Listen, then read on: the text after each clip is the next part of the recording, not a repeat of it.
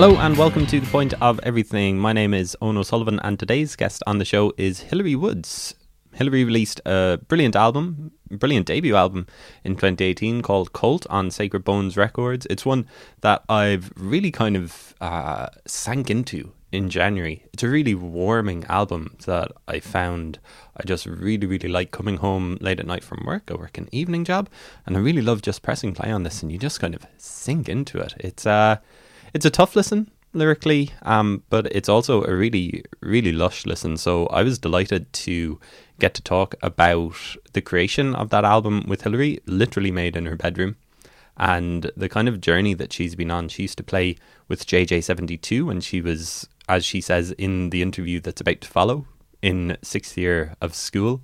So she was on the road with them for a couple of years before deciding that she needed a little bit of a change. And then she kind of went into various different arts and art forms and trying to keep the creativity going before she uh, tentatively comes back to music and starts making her own stuff which is obviously totally different to what went before for her, and it's really, really worked out. Colt is it follows uh, a couple of EPs that she released over the past few years, and it just really, really is a standout release of 2018 on Sacred Bones. Hilary is also going to be headlining Quarter Block Party, which is back in Cork for its fifth edition in February 8th to 10th. It's a week later than usual. It's always one of my favourite weekends of the year. It's also one of the first big musical weekends of the year for me too. And this year is no different to previous years. It's got a really, really great music lineup. And if you're not just into music, it's got something for everyone. It's got dance, it's got theatre, it's got exhibitions, it's got talks, it's got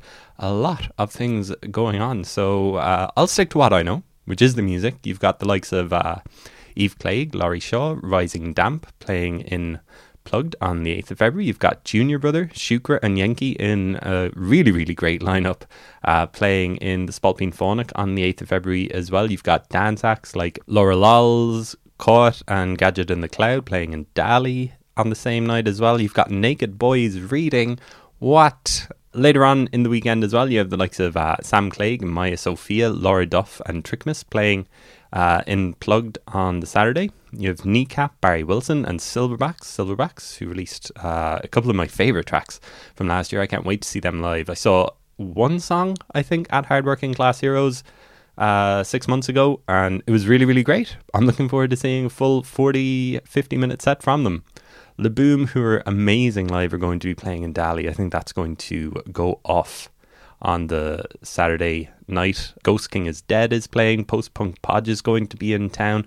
Hilary Woods and Flowers at Night, really interesting uh, artist, really interesting lineup. They're going to be in Triskel Christchurch on the Saturday night as well if you want something a little bit different from Dali. Yeah, Dublin Digital Radio are going to be in town. Landless, Anna Mieke, and Colm O'Brien are going to kind of start closing things down a little bit with a show on Sunday afternoon, evening in Collins. Uh, Landless have been on the podcast before. They're great. Anna Mieke will hopefully be on the podcast later in the year. I can't wait to talk to her about her fingers crossed debut album that's going to be coming out. That's going to be amazing. And then Sing Along Social at Quarter Block Party. That's going to be in Collins Live as well. That's going to close the weekend. If you've never been to Quarter Block Party before, it's such a fun weekend. There's so much going on. Uh, you'll be exhausted afterwards, you'll be exhilarated, your creative juices will be flowing, and you may also uh, have a slight hangover. But that's for that's for February uh, 11th. That's for then to worry about. Uh, so you can buy tickets uh, for that weekend. You can buy standalone event tickets as well. All the information is at their Quarter Block Party on Facebook or their website as well. So check them out. But we're going to continue on now with uh, Hilary Woods. It was really great to chat to her on Thursday morning. Uh, hope you enjoy the interview. You seem like someone who's been very busy a lot recently.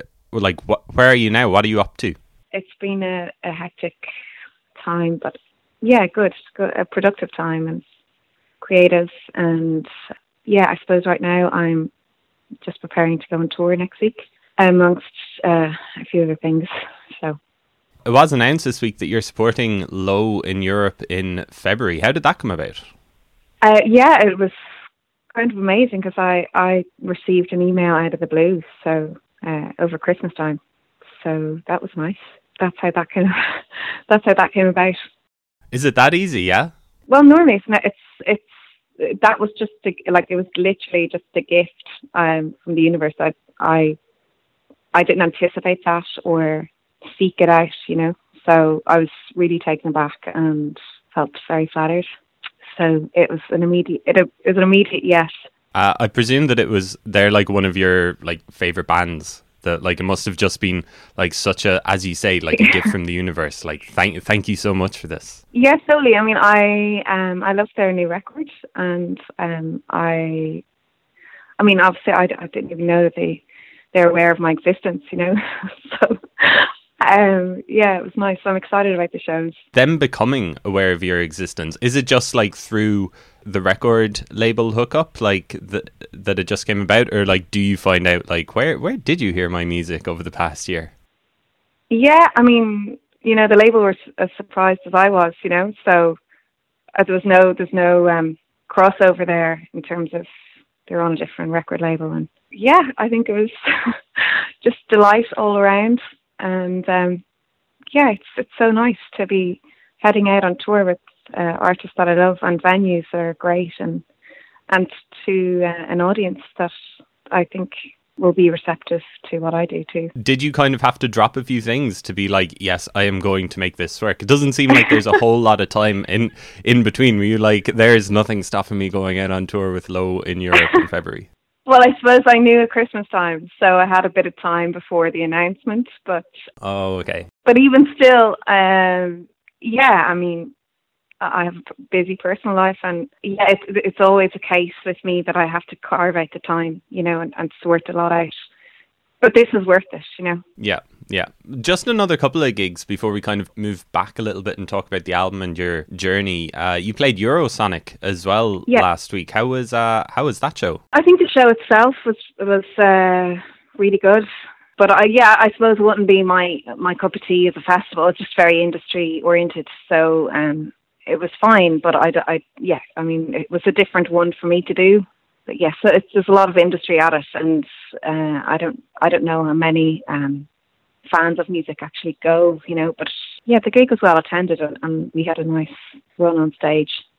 It, it was kind of a, a, celebration. It was like 25 years of two part two and you were yeah. playing with Nicholas Paschburg, Whispering Sons, Barakov, Barakov. Uh, so I, I, it didn't feel like it was kind of like much of a showcase, more of a kind of a celebration. That's what it seems like to me. Oh yeah, no, sorry, I was referring to my uh, the main Eurosonic gig, the showcase of two. Yeah, I mean it was it was a twenty five minute set, and that was that was nice because within the room there, were, you know, a lot of people I work with, and it was just a nice coming together to acknowledge sort of our work together. So that was nice.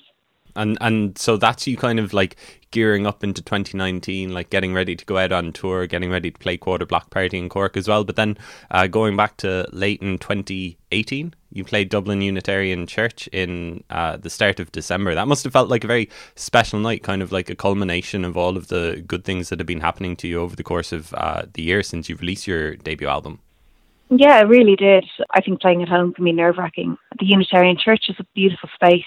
Yeah, it was just lovely. And then I had uh, friends on support, special guests, and you know, it was a different evening. It felt really special, and uh, it was fun. Yeah, everybody just helped out. You know, it's very DIY, but in a good way. I mean, we were all just helping each other out and doing each other's lights and and sound and whatnot. So um, yeah, it was cool it's another church like in Ireland that you're playing. Like, do you enjoy doing those sort of gigs, like these kind of bespoke spaces? Yeah, I do. I mean, uh, yeah, I, I, was I was asked in an interview today, am I doing a church tour? But actually, no, it's it, it, was never sort of planned that way. Just the the spaces that have sort of uh, presented themselves, like being free and that suit the vibe and that are intimate. And yeah, it was another church for you um, as a musician, does it change much from playing like such a small, intimate space like the Unitarian Church in Dublin to going out on a support slot with Low across Europe? Like, do you have to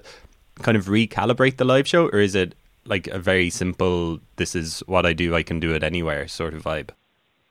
No, I think it definitely changes from gig to gig. Um, there is that element of it. I kind of treat it differently to the recorded versions of the songs. And I do tailor each gig to the space, or I try to, because that's been a natural thing to do. But playing, uh, yeah, so uh, the, the gigs for me, they tend to be different from gig to gig, whether they be different songs or a different mood, or I might use more synths or not, or play the songs more stripped back or uh, more acoustically or whatnot.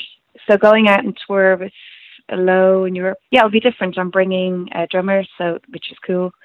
Yeah, I think they'll be slightly different. I mean, even the venues themselves dictate the tone, so it's a new thing. It feels fresh and new and exciting going back to the album, it feels, it seems like this is just the latest in a long line of success that you've had with Colt. Did it always feel like you'd created something special?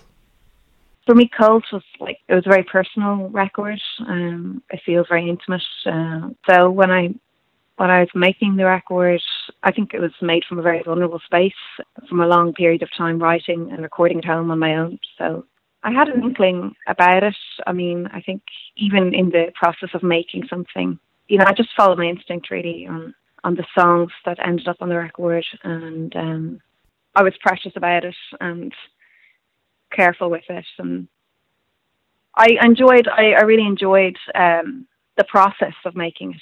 When you are kind of on your own r- recording an album like this, does it does it kind of get hard to actually follow your instinct? Do you kind of start to second guess yourself a lot? Well, with Colt, that actually never happened, uh, miraculously enough. I mean, I think it was after a long period of writing that. So I think that I, because I gave it a lot of time, it emerged of itself. The shape of it sort of uh, had a clarity to it. So yeah, and then when I brought it to James, he uh, understood the core of the record and uh, we both valued keeping its character of the initial takes. There was a real clarity to the making of this record, which is cool. Because you know, I know, I know what it's like to go down rabbit holes and um, meet cul-de-sacs and all that stuff, and it can be very tough going. But with Colt, that never happened. Sometimes those cul-de-sacs can be helpful as well, informative.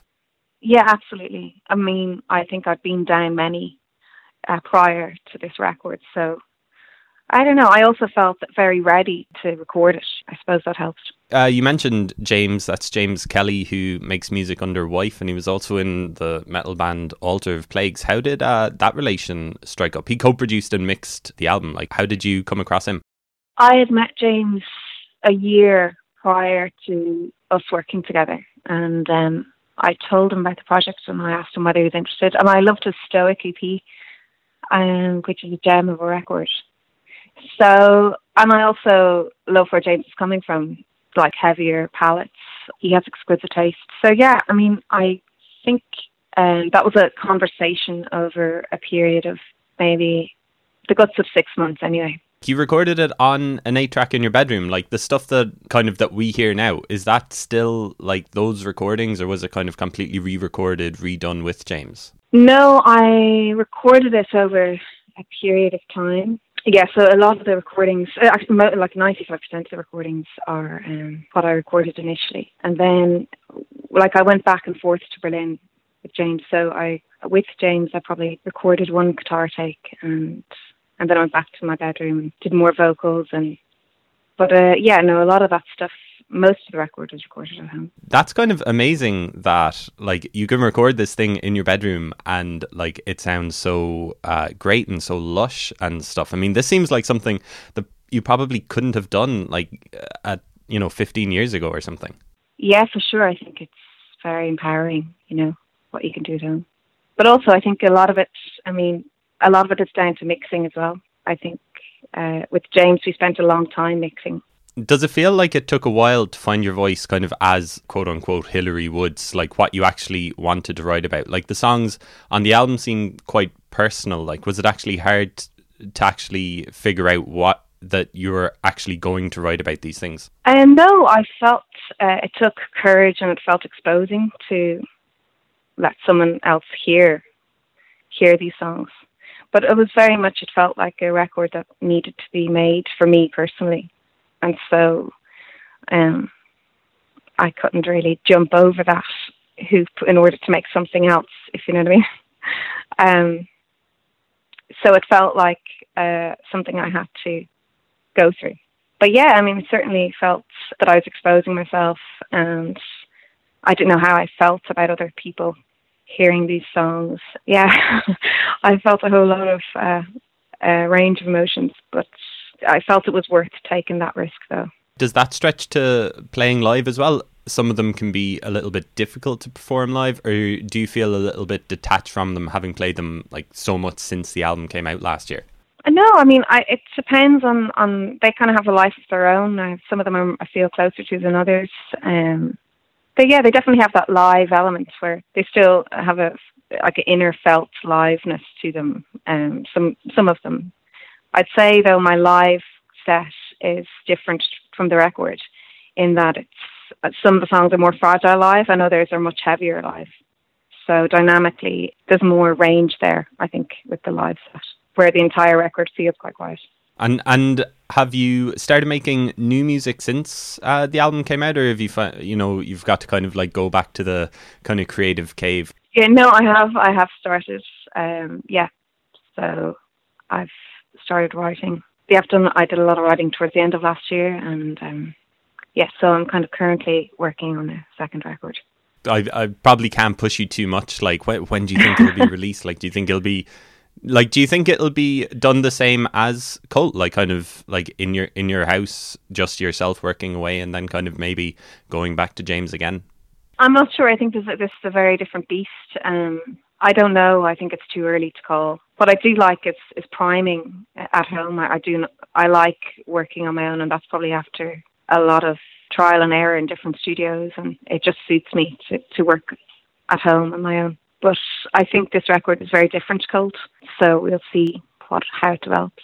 You've had like such a, an interesting journey, like playing with JJ72 before kind of finding your own voice as an artist in a solo guise. Did did it actually take a while to decide on what you wanted to do, like in in between everything, or were you always were you always confident that you had something else in you like this? Oh yeah, absolutely. Like I was very young in the band, so I I'd say I mean I was literally in sixth year. So and then I I left the band at 22. So um and it was a very packed four years of rarely being at home and touring all the time. So I think I felt I had to jump ship from that because I felt my own creative was sort of being um, stifled a bit, just on a personal level. I always felt that I, I was going to just follow my own nose and explore my own thing. But I, I always felt that from, from day one, I'd say. But as to what to do, I mean, I think I left the band and I went into painting. I had a baby and I went to college and I was feeling, you know, my way along so I, you know, I at that at the same token, like same time, I was returning to my first instrument, which is the piano, and um, I was writing stuff myself, but I didn't know how that would sort of realize itself. I didn't want to force anything. I didn't know for sure I was going to go back into music or anything. I was just le- leading a quietly, uh, albeit very busy life myself, but creative one. I'd say those those years are very creative. It was a far cry from from life on the road uh, with that band. Um, I also was playing with friends in, in and around Dublin. I was playing keys and synths and writing songs, all very low key. And I was, I was just busy with stuff. I, I did film in Trinity and I was doing other bits of writing for other things. And so I think it's just slowly emerged. I think I was very careful about going back into music because I, I'm not sure if, if, um, my relationship with that world. I wasn't prepared to go into the same world in music. If if I was going to go back and, and do my own thing, I wanted to kind of do it my own way. So that was very important to me. So I suppose it took a while to realize maybe that was possible. Did it take a while while you were um, making your own music to actually figure out how you would make it work on your own terms? I don't know. I, I suppose I was always seeking you know, it was a process of discovery what was working for me and what wasn't.